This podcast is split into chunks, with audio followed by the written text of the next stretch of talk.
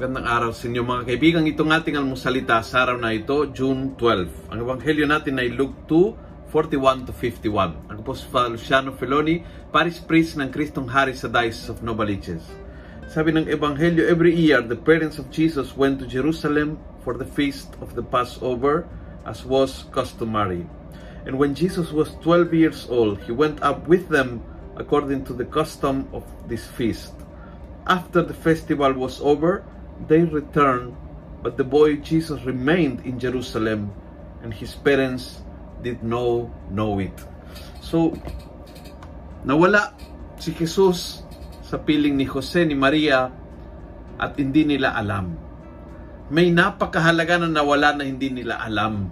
And it took them a few days to realize and then uh, nagsimula yung search. Talagang desperado sila hanggang sa natagpuan si Jesus. But yun sa akin, uh, parang nag-trigger yung tanong, no, an- ano nga ba ang mahalaga na nawala?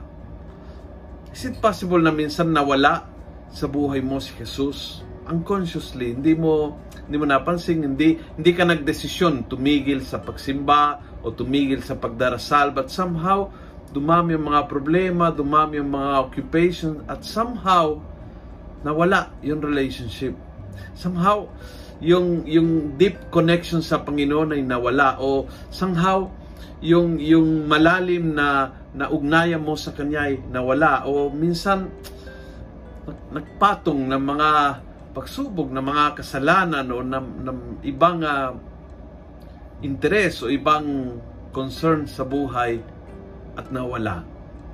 Naranasan mo ba na nawala sa piling mo ang Panginoon at kailangan hanapin mo ng todo. Kailangan kailangan i-drop mo ang lahat pag nag-realize na nawala siya and then takbo at hanapin kung saan nawala tulad ni Jose, tulad ni Maria.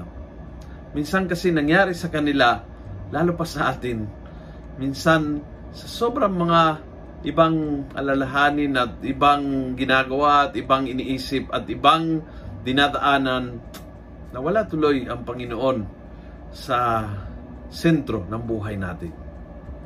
Tanungin mo ang sarili mo ngayon, nawala ba si Jesus sa aking buhay? At kung naramdaman mo na talagang nawala, hanapin mo ng todo hanggang matagpuan mo.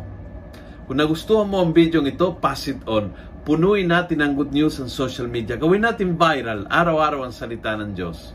God bless.